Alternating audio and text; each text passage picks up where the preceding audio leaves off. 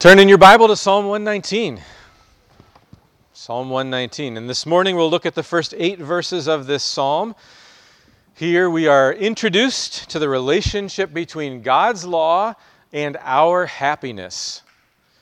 The psalmist will tell us that true blessedness comes only to those who walk in God's laws. And by the end of our time this morning, we will see that those who walk by the Spirit fulfill the law. So, in the first half of the message this morning, we'll look at these eight verses from Psalm 119. And then in the second half, we'll look at one principle about God's law, and we'll examine some passages of Scripture to help us understand it, and we'll seek to apply it in our lives. So follow along as I read Psalm 119, verses 1 through 8. Blessed are those whose way is blameless, who walk in the law of the Lord. Blessed are those who keep his testimonies, who seek him with their whole heart, who also do no wrong, but walk in his ways. You have commanded your precepts to be kept diligently. Oh, that my ways may be steadfast in keeping your statutes. Then I shall not be put to shame, having my eyes fixed on all your commandments. I will praise you with an upright heart when I learn your righteous rules. I will keep your statutes do not utterly forsake me. Well, let's just take this verse by verse, and we'll probably spend a little more time on verse 1 than we do on some of the others as we're just getting started here. Blessed are those whose way is blameless, who walk in the law of the Lord. What does it mean to be blessed? The word could be translated as happy. George Zemek described it as a deeply rooted joy. It's life the way it's supposed to be, the way it was designed to be. It's when you have deep fulfillment. Brian Borgman says that how blessed is like saying, How rewarding is the life? So let me ask you as we get started what makes you happy?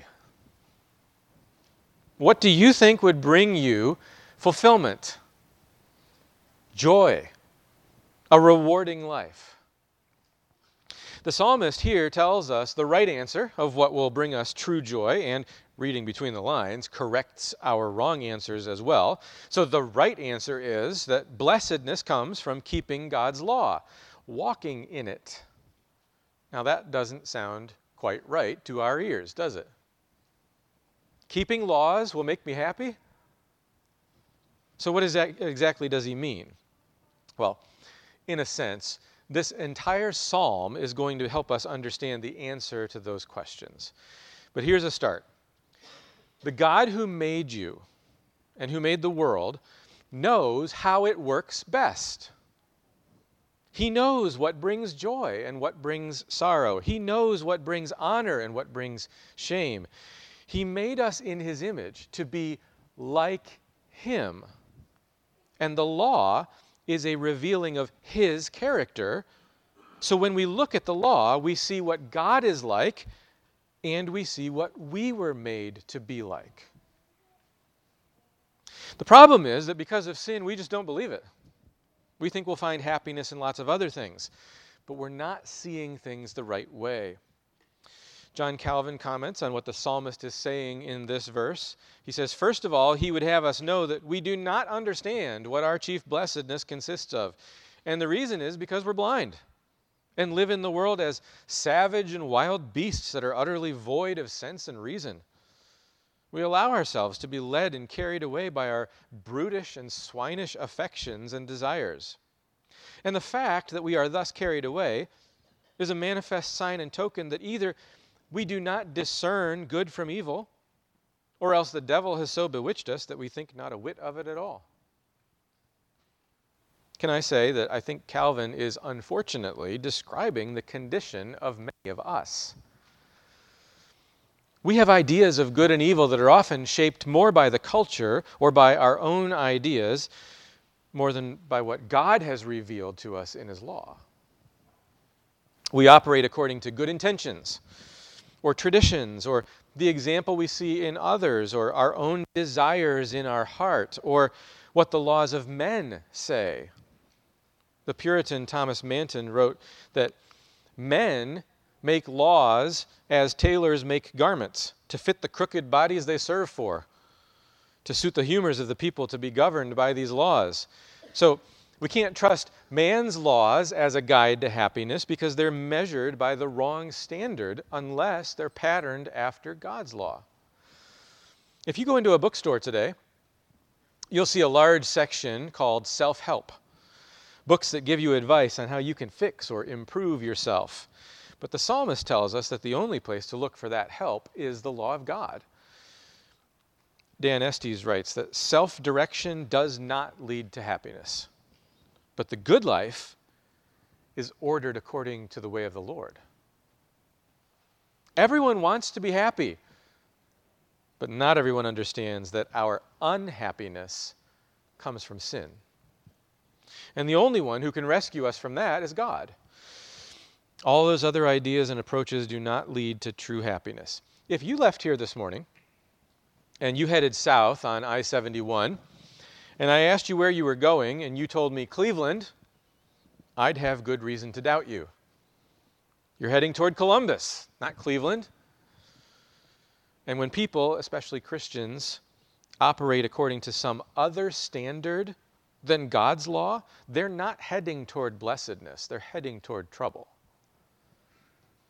So, what the psalmist calls us to do is to walk in the way of the Lord to walk in the law of the Lord. What does it mean to walk in God's law? Charles Spurgeon said, The holy life is a walk, a steady progress, a quiet advance, a lasting continuance. And Richard Brooks explains it this way He says, We must make God's word, God's law, the rule of all our thoughts, all our actions, and all our affections. Now remember, we're talking about blessedness. Where is true happiness found? Thomas Manton again writes Sincere, constant, uniform obedience to God's law is the only way to true blessedness. That's what it looks like to walk in God's law. He goes on to explain. He says, This is called a way, and this way is said to be God's law. And in this way, we must be undefiled, which implies not absolute purity and legal perfection, but gospel sincerity. And in this way, we must walk, which notes both uniformity and constancy. It must be our course. We must preserve, persevere, excuse me, therein. So he recognizes that we're not going to do it perfectly. But walking in God's law means that this is what our life is characterized by. It's our course or path of life. And that means we have to place a high priority on it. Before we move on to the second verse, let me share one more quote. And I know uh, there's a lot of quotes this morning. It's just because I found so many things that I thought were helpful that I couldn't resist sharing with you. This one is from Charles Spurgeon, and this is kind of summarizing what this verse means practically. What difference should this make in your life today? Spurgeon says, As David thus begins his psalm, so should young men begin their lives. So should new converts commence their profession. So should all Christians begin every day. Settle it in your hearts as a first postulate and sure rule of practical science that holiness is happiness, and that it is our wisdom to first seek the kingdom of God and his righteousness. Well begun is half done. To start with a true idea of blessedness is beyond measure important. Man began with being blessed in his innocence. And if our fallen race is ever to be blessed again, it must find it where it lost it at the beginning namely, in conformity to the command of the Lord. Well, moving on to verse 2, there's a lot that could be said about verse 2 as well, but I'll try to be concise and then we'll kind of really keep it moving through these other verses. Blessed are those who keep his testimonies, who seek him with their whole heart. These verses give, or excuse me, this verse gives two descriptions of a blessed man. Number one, he keeps God's testimonies. And number two, he seeks God with his whole heart. Testimonies, you'll remember, are connected to God's covenant. They're his witness, his agreements or promises made with his people. And we're supposed to keep God's testimonies, to keep the demands of the covenant. And there's two parts to keeping God's testimonies. First, you have to know them, and second, you have to obey them. So, James Montgomery Boice writes From the beginning, we are to understand that this keeping of the law is a practical matter, a way of life, not merely a course of academic study. On the other hand, it's also clear that we cannot live by the Bible unless we know it well. That means if we're going to do what the psalmist is saying, we have to study God's law, learn it, know it. And God hasn't left us in the dark about this. Micah 6, verse 8 He has told you, O man, what is good. And what does the Lord require of you but to do justice and to love kindness and to walk humbly with your God? He has told you, He has revealed it in His law, His testimonies. But not only do we need to know God's testimonies, we must keep them, obey them. The laws of the United States are there to be obeyed, not just to be known. If you know the law, but you don't obey it, in the eyes of the court, you're still guilty. It's not just about knowing, because knowing by itself is not enough. But when we know God's testimonies and we obey them, there's great benefit. We're blessed when we keep his testimonies. Spurgeon describes it this way He says, Revealed truth is meant for practical use, and therefore it must be kept or followed, as men keep to a path or a line of business. If we keep God's testimonies, they will keep us. They will keep us right in opinion, comfortable in spirit, holy in conversation, hopeful in expectation. So the blessed man keeps God's testimonies, and this verse tells us that the blessed man seeks God with his whole heart. We're going to touch on this idea a bit more at the end this morning, but for now, let me just share one thought that kind of jumped off the page as I was studying this week, and this is from George Zemek. He says, The purpose of knowing the Word of God is to know the God of the Word. The purpose of knowing the Word of God is to know the God of the Word. Seek Him with your whole heart. The blessed man seeks God with his whole heart. How? Through knowing and obeying His law. You want to know God? Read His Word, obey His Word. You can't seek God with your whole heart and yet ignore what God has said to do. You can't say that you want to serve God but not submit to what He says. The blessed man keeps God's testimonies and seeks Him with his whole heart. Verse 3 who also do no wrong, but walk in his ways. So the blessed man does no wrong. Well, that's a problem, isn't it? How many of us can say that we do no wrong? The reality is that we all do wrong. But the psalmist's point here is that when we learn God's law and we obey God's law, we avoid sin. And when we choose obedience over sin, we're blessed. Now, this doesn't mean that we should all move to a monastery to avoid temptations. No, God calls us to live in this world. But his law teaches us how to do that, how to live in this world in obedience to him. And God's law speaks to every area of life. Spurgeon describes the blessed person here. He says they attend not only to the great main highway of the law, but to the small paths of the particular precepts. Every law in God's Word is there for a reason. It teaches us something. We need to be obedient to the whole thing. And throughout this series, we'll learn more of what that looks like. In 1 John, John writes to the believers about how we are called to live without sin.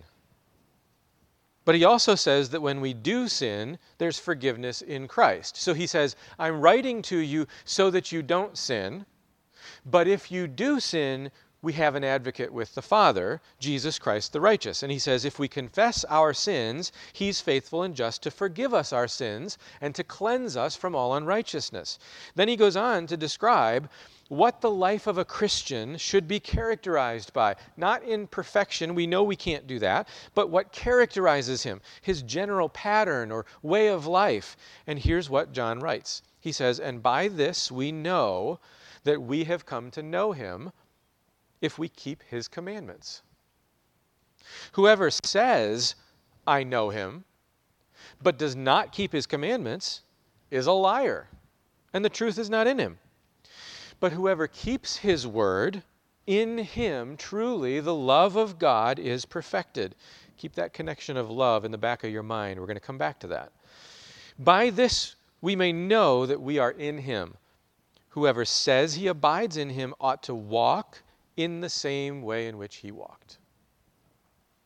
Obedience to God's law is the evidence that we are walking in God's ways, following Jesus. Verse 4 of Psalm 119 tells us that you have commanded your precepts to be kept diligently. Here we see the authority of God. He's the one who commands his, his precepts to be kept diligently. He has the right to do this we have human authorities that we know we must obey parents, employers, law enforcement. How much more right does God have as our creator? The Bible says that sin is transgressing the law.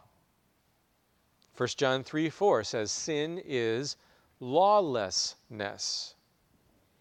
Not keeping God's law, not obeying his precepts diligently, is sin. When Nathan came to confront King David about his sin, he said to David, Why have you despised the word of the Lord to do what is evil in his sight? See, Nathan says that when David did what was evil, he was despising the word of the Lord. We want to be people who obey God's word diligently. Verse 5 Oh, that my ways may be steadfast in keeping your statutes. See, now we are led to a problem. Why, why, does the psalmist say this? Why does he cry out with this request? Because he's not there yet. He knows that he's not steadfast, but inconsistent. He doesn't always keep God's statutes. His ways are sometimes crooked. Dan Estes writes, in his exclamation in verse 5, the psalmist implies that his obedience is imperfect. He longs to be consistent in obeying God's statutes and for his practices to conform better to the Lord's pattern. So let me ask you does it bother you that you fail to keep God's laws? What bothers you more? How high the standard of God's law is, or your failure to meet it? Where does your complaint really lie? With the strictness of God's requirements, or with your own disobedience to them? Thomas Manton writes that this is something that really reveals our hearts. He says, it much discovers a man's heart what he counts to be his bondage and yoke. Which do we groan under? The burden of the law or the body of death? Remember what Paul says? He's groaning because of that body of death. It's not that the law is the problem, it's his own sinful self. So, do you think the problem is that God's law is too restrictive, or do you see that the problem is your own sinful heart? But God wants us to come to Him for strength. Manton goes on to encourage us to ask God for the power to obey. He says, What God has required at our hands, that same thing we may desire at His hands. God is no Pharaoh to require brick where He gives no straw. So turn to God for the power to obey. Charles Bridges encourages us in the same way. He says, Let a sense of your helplessness for the work of the Lord lead you to the throne of grace, to pray and watch and wait for the strengthening and refreshing influences of the Spirit of grace. Oh, that my ways may be steadfast in keeping your statutes. In verse 6, we find another result of obedience to God's law. Then I shall not be put to shame, having my eyes fixed on all your commandments. When man first sinned in the Garden of Eden, the result was shame. Adam and Eve hid from God because they were ashamed. Sin brings shame. We all know that because we all experience it. We do something and we know we shouldn't have. We're embarrassed that we spoke the way we did. We've damaged a relationship, and now it's hard to be around that person. Sin brings shame. But in Jesus Christ, there is an end to shame. When we have faith in Jesus, we're justified in God's sight. He declares us not guilty, righteous. Not because of anything in ourselves, but because of what Jesus has done for us. And the result of that is that our condemnation and our shame is taken away. Romans 8 1 says, There is therefore now no condemnation for those who are in Christ Jesus. And some manuscripts add, who walk not according to the flesh, but according to the Spirit. Disobeying God's laws is walking according to the flesh, but we're supposed to walk by the Spirit. And the Spirit is the one who empowers us to obey God's law. Note that the psalmist says also in this verse that he has his eyes fixed on all God's commandments. This is universal obedience. He's not picking and choosing. R.J. Rushdoony gets at this idea when he writes that since man is totally the creature of God, and since there's not a fiber of his being which is not the handiwork of God, and therefore subject to the total law of God, there's not an area of man's life and being which can be held in reservation from God and his law. Then I shall not be put to shame, having my eyes fixed on all your commandments.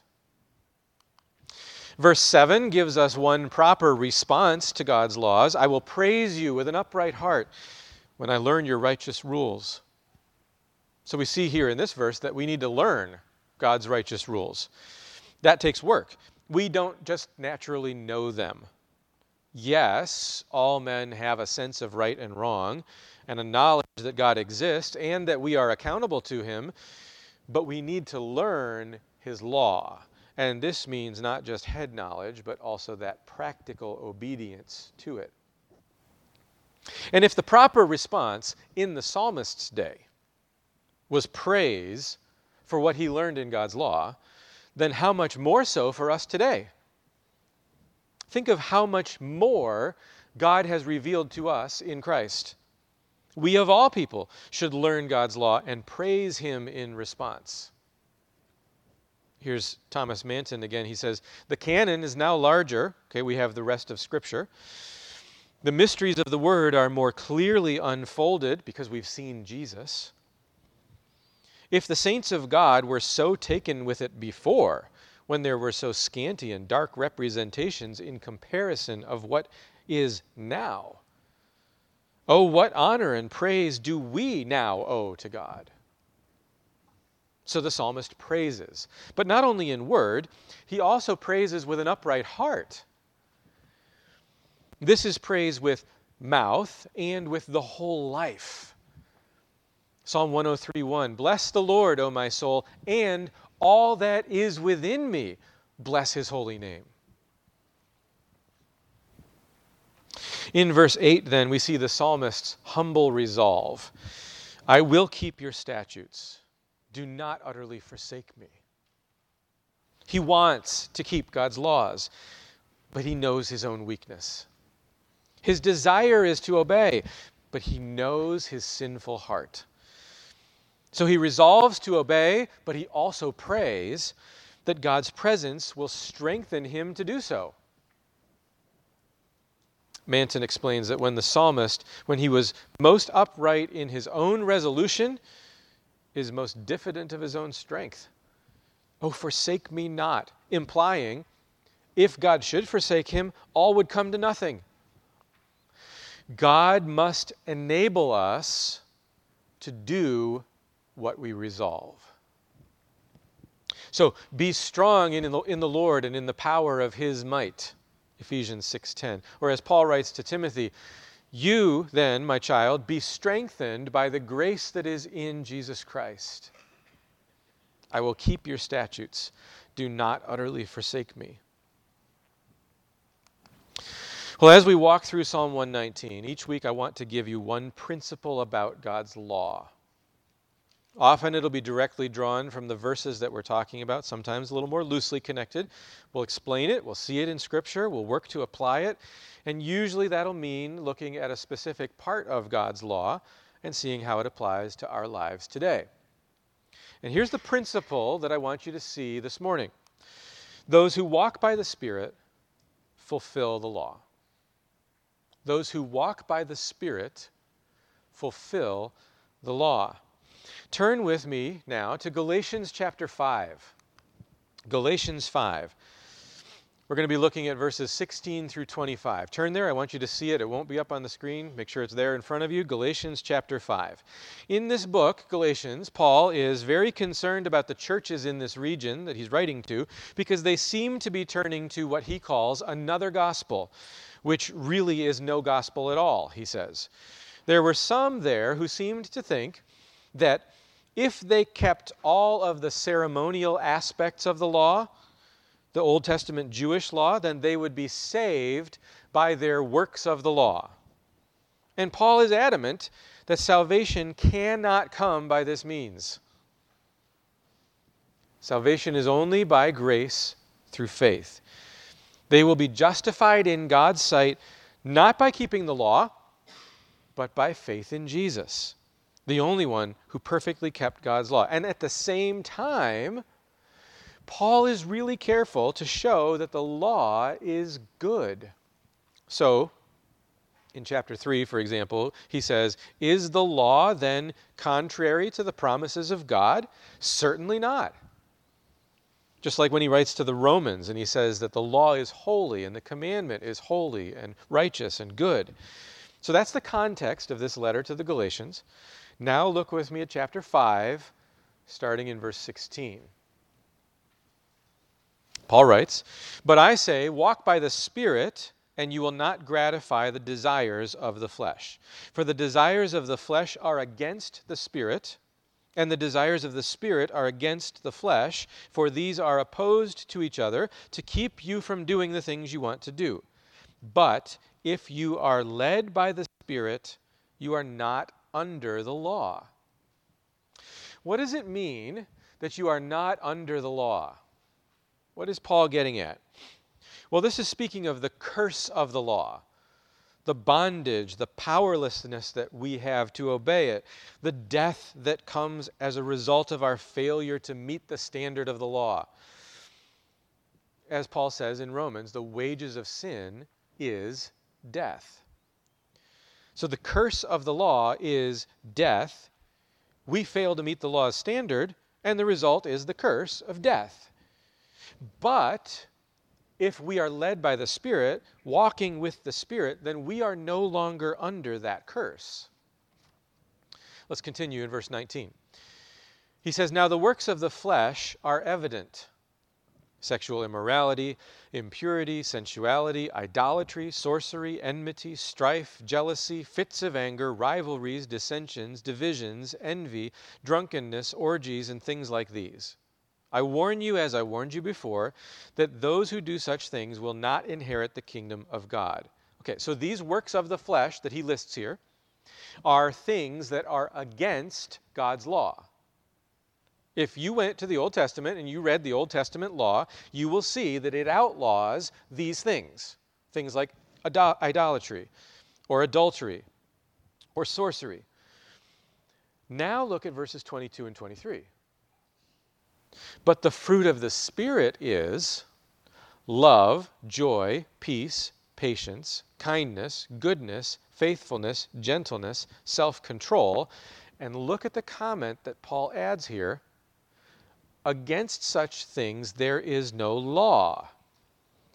These things, the fruit of the Spirit, are not opposed to the law.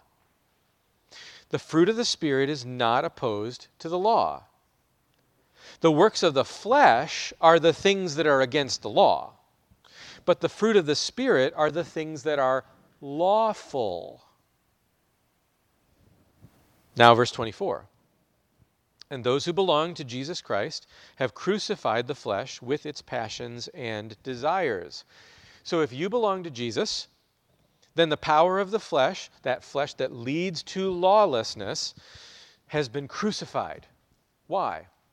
Verse 25 If we live by the Spirit, let us also keep in step with the Spirit. Okay, the terms are important here. This phrase, keep in step with, literally means to walk in time with. It's like a military march. You know how when you see a bunch of soldiers marching, especially from some countries, you see, you know, it's, it's a very well ordered step, step, step, exactly together the whole time. That's the picture here. When the Spirit takes a step, you take the same step. You walk with the Spirit. You have new life, so walk with the Spirit. Now, let me ask you the question where did you get that new life? The Spirit brought you life, He regenerated you. So if you live by the Spirit, you have this new life by the Spirit, then walk with the Spirit. Maybe you notice that the first or primary fruit of the Spirit is love. Look back with me at verse 14. For the whole law is fulfilled in one word you shall love your neighbor as yourself. Love fulfills the law. The law was always about love. Love God, love others. That's what it means to walk in the Spirit. Those who walk in the Spirit love. In other words, they keep the law. They don't do the works of the flesh, but instead they show the fruit of the Spirit. They don't break God's law, but instead they fulfill the law as seen by the evidence of love and the other fruits of the Spirit in their lives. Hopefully, you can see this principle about the law, which we've noticed this morning. Those who walk by the Spirit fulfill the law. Let me take you to another passage. We've got a couple more to go. Ezekiel 36. Ezekiel 36. And this is really cool. I hope this is one of those aha moments for you, like it was for me. Go with me to Ezekiel 36. So, back into the Old Testament, into the prophets, and we're going to look at Ezekiel 36, starting in verse 22. In this chapter, Ezekiel 36, God is speaking to his people while they are in exile. They've been taken to Babylon because of their sin. God is promising there will be a day when they will be restored. He gives a vision of salvation and of this end time temple where God and his people will be together. It's a vision that promises their restoration to the land, but it really goes beyond that because it's speaking of this ultimate salvation that is found in Christ and his eternal kingdom. And specifically, this description is the new covenant that God will establish with his people through Christ. So, Ezekiel 36, let's begin in verse 22. Therefore, say to the house of Israel, Thus says the Lord God, It is not for your sake, O house of Israel, that I am about to act, but for the sake of my holy name which you have profaned among the nations to which you came. And I will vindicate the holiness of my great name, which has been profaned among the nations, and which you have profaned among them. And the nations will know that I am the Lord, declares the Lord God, when through you I vindicate my holiness before their eyes. I will take you from the nations and gather you from all the countries and bring you into your own land I will sprinkle clean water on you. You shall be clean from all your uncleannesses, and from all your idols I will cleanse you. So, this is the promise of the new covenant that God is giving. God will restore his people and cleanse them. Now, verse 26. And I will give you a new heart, and a new spirit I will put within you and I will remove the heart of stone from your flesh and give you a heart of flesh. So God promises a new heart and a new spirit. And he says he's going to put that in them. He's going to bring about an internal change in them. Now, here's the key verse, verse 27. And I will put my spirit within you and cause you to walk in my statutes and be careful to obey my rules. Now, pay attention to this. God says he will put his spirit within his people, and when he does this, what will be the result? By his spirit, God will cause them to walk in his statutes and be careful to obey his rules. God's statutes and rules are his laws. And when God puts his spirit in people, the result will be they walk in his laws. But God does not say he will give them a new law. The Spirit will cause them to walk in God's old, unchanging laws. God's law doesn't change. But now that the Spirit is within his people, we're empowered to walk by the Spirit, which is another way of saying to walk in his laws. Here's what Jonathan Edwards had to say about this. He says, The leading of the Spirit, which God gives his children, which is peculiar to them, is that teaching them his statutes and causing them to understand the way of his precepts which the psalmist so very often prays for, especially in the 119th psalm, and not in giving of them new statutes and new precepts. He graciously gives them eyes to see, and ears to hear, and hearts to understand. See, this is why walking in the Spirit fulfills the law, as our principle this morning says. Let me give you another comment from someone that I think is helpful. This is Philip Hughes. He says, Neither God changes nor his law. Okay, remember, what is the law? It's a transcription of God's character. It reveals who he is. God doesn't change, so that transcription doesn't change. Okay? The difference, he writes, between the old and the new covenants is that under the old, that law is written on tablets of stone, confronting man as an external ordinance and condemning him because of his failure through sin to obey its commandments. Whereas, under the new covenant, the law is written internally within the redeemed heart by the dynamic regenerating work of the Holy Spirit, so that through faith in Christ, the only law keeper, and through inward experience of His power, man no longer hates, but loves God's law and is enabled to fulfill its precepts. So those who walk by the Spirit fulfill the law. Now, before we go on to work on applying this a bit more specifically, I want to point out one more reason that we can't pit the Spirit against the law. The Spirit and the law are in perfect agreement. And one reason for that is the perfect agreement and harmony that always exists between the persons of the Trinity. The Father, the Son, and the Spirit are always in perfect agreement. So, if the law is the transcription of the holy character of God, and it's given and commanded by the Father, and it's loved and obeyed by the Son, then we should expect that the Spirit also will be in agreement with that law.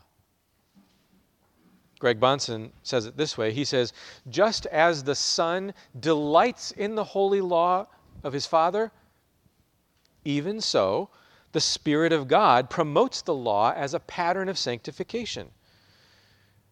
Neither the Son nor the Spirit can be placed in opposition to the Father's law. If this were not so, the unity of the Trinity would be dissolved.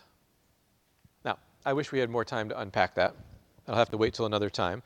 So let's look more specifically at how this principle that those who walk by the Spirit fulfill the law is applied in our lives. Turn with me now to Matthew 22.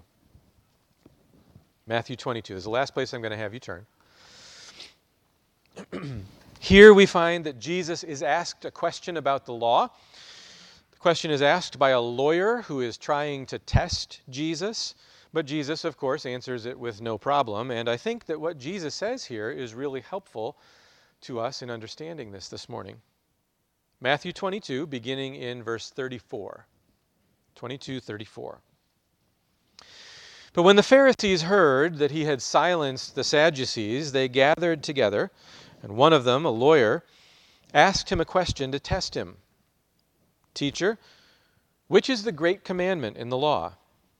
And he said to him, You shall love the Lord your God with all your heart, and with all your soul, and with all your mind. This is the great and first commandment. And a second is like it you shall love your neighbor as yourself. On these two commandments depend all the law and the prophets. So when Jesus is asked a question about which commandment is the greatest one, he doesn't say, Oh, I'm doing away with the law Of course, a couple weeks ago, we saw in Matthew 5, Jesus says he didn't come to abolish the law, but to, to fill it up to its full and proper measure. What Jesus does is he points right back to Deuteronomy 6, the core of the Jewish understanding of the law. It's what's called the Shema Israel. It's what the Jews recited every morning and every evening. What's the greatest law? Love God with all you are. What's the next greatest law according to Jesus? Love your neighbor as yourself. In fact, Jesus says every other law in the Old Testament law can be summed up in these two. Can I just point out the obvious? What that means? That means the summary of the entire law is love. Love God and love others. What does love look like? it looks like obedience to God's law. It looks like law keeping. What are all the laws in the Old Testament about? How to live out your love for God and others. There's no conflict between love and law. No, law is the concrete expression of love. Love is the essence of the law. And again, that's why our principle this morning holds those who walk by the Spirit fulfill the law. So here's Deuteronomy 6, 4, and 5 that Jesus is referencing. Hear, O Israel, the Lord our God, the Lord is one. You shall love the Lord your God with all your heart, and with all your soul, and with all your might. Let me make three brief observations about those verses. Then I'll give you three applications. Okay, observation number one the statement that God is one means that the law is one.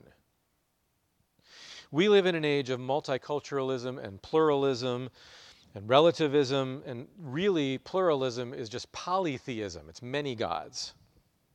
Nobody today knows how to say, this is true and that is false. This is a good law and that is a bad law. This is good and that is evil.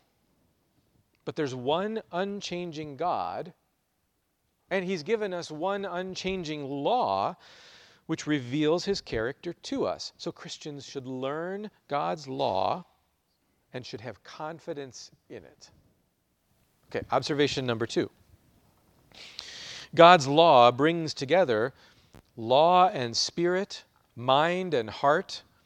These verses which introduce God's law, and we know that we are empowered to obey the law only by the Spirit of God, these verses speak to both mind and heart. Love God with all you are. Listen to what Hebrews 8:10 says. I will put my laws into their minds and write them on their hearts. See, where Ezekiel says that God's Spirit will be put within us, the author of Hebrews says that God's laws will be put within us. The Spirit and the law, the mind and the heart. Thomas Manton comments on this. He says the meaning is that He will enlighten our minds for the understanding of His will, and frame our affections, our heart, to the obedience of it. Well, then, you must keep it in your minds and affections. Okay, observation number three. The logic of what we've seen brings us back full circle to Psalm 119. Here's what I mean J. Gresham Machen said, The gospel does not abrogate God's law, but it makes men love it with all their hearts. Follow the logic.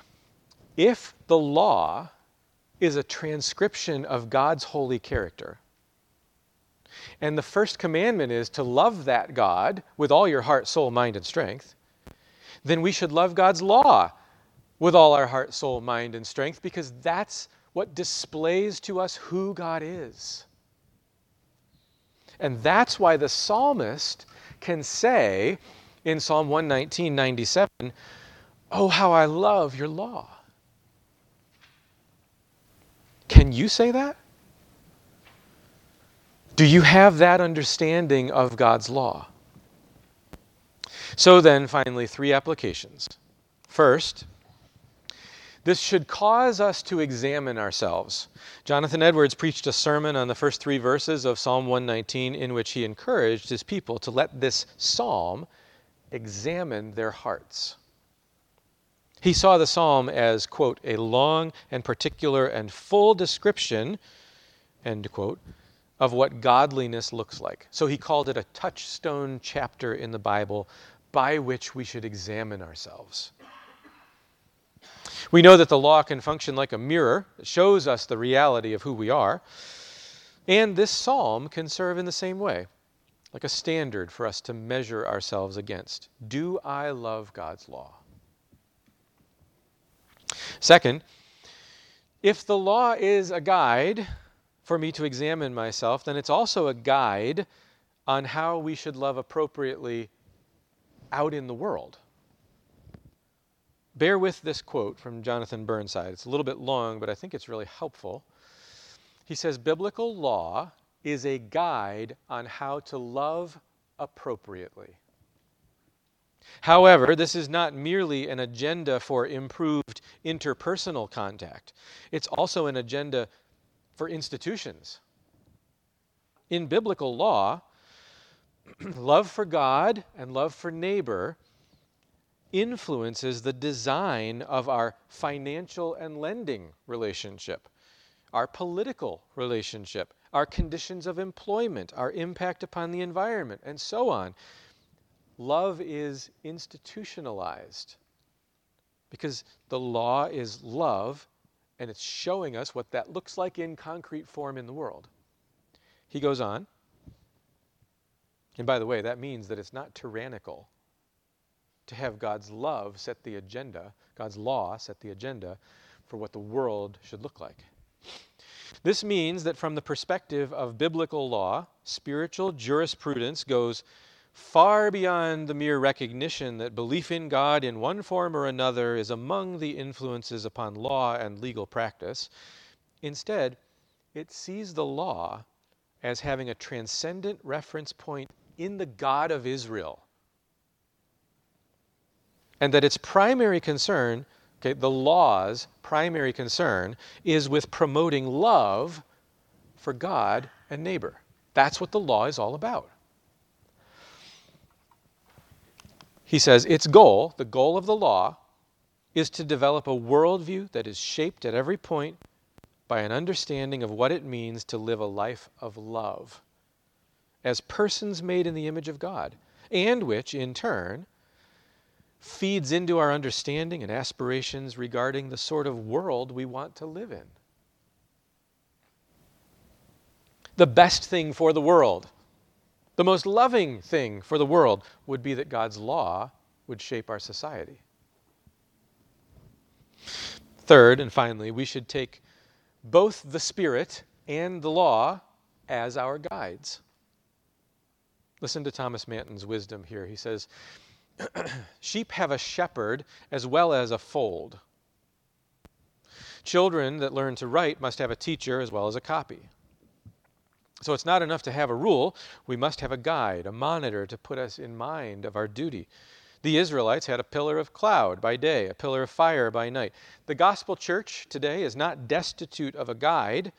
The Spirit of God is the guide and director to warn us of our duty. So he says the law is like a sheepfold, a sheep pen. It gives us the boundaries within which we live. And the Spirit is like the shepherd who is our guide.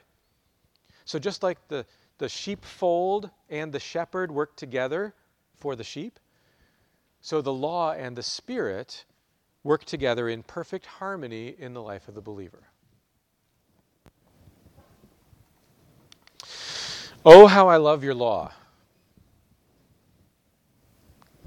Can you honestly say that?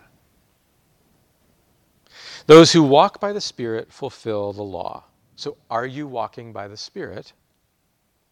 Are you walking in God's law? May God grant that together, by the power of His Spirit, we learn to love and keep His law. Would you pray with me? Lord, there is so much in this psalm speaking to us of your law, of your word. And we recognize that we fall short, both in understanding it and in obeying it. But we want, with the psalmist, to resolve that we will keep your law, that we will have our eyes fixed on all your commandments.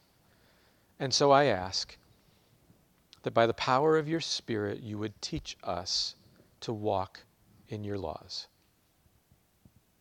and that in doing so, we would be evidencing our love for you and our love for others.